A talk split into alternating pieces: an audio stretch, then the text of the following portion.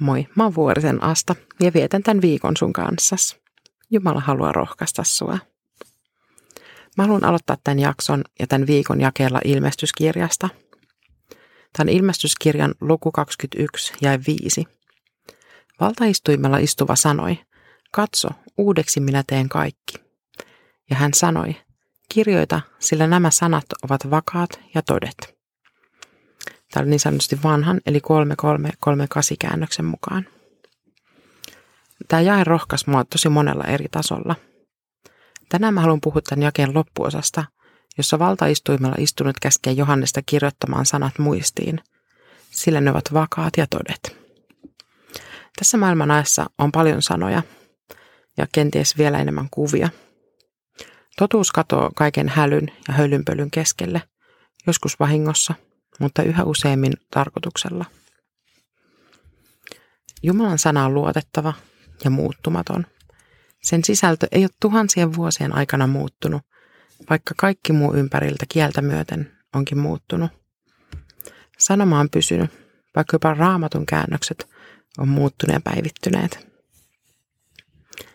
Tämän häilyvän ja epävakaan maailman keskellä meillä on kuitenkin tuo järkkymätön peruskallio – raamattu, Jeesus ja evankeliumi, mihin me voidaan turvata.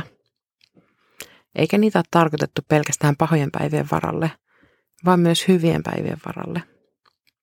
Jumala puhuu omassa sanassaan meille, ja sitä kautta me opitaan tuntemaan hänet. Raamattu on vakaa, ja se on totta.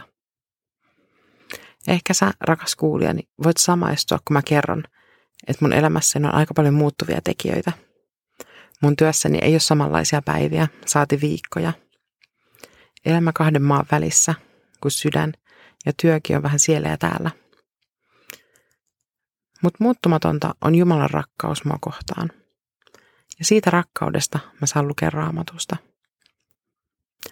Vaikka teksti pysyy samana, niin sillä on aina jotain uutta annettavaa.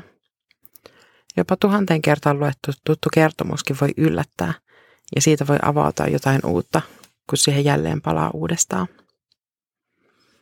Tänään mä haluan innostaa ja rohkaista sua avaamaan raamatun.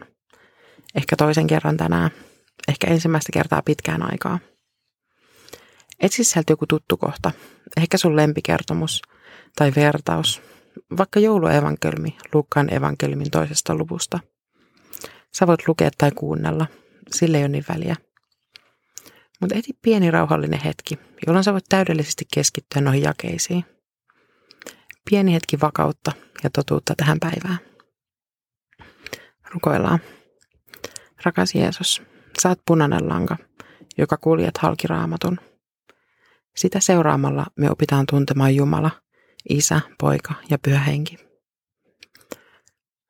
Tuo sana on vakaa ja tosi. Se ja sinä olette luotettavia – Avaa meidän sydämet vastaanottamaan se, mitä sä haluat tänään puhua sanas kautta. Aamen. Siunasta sulle tähän päivään.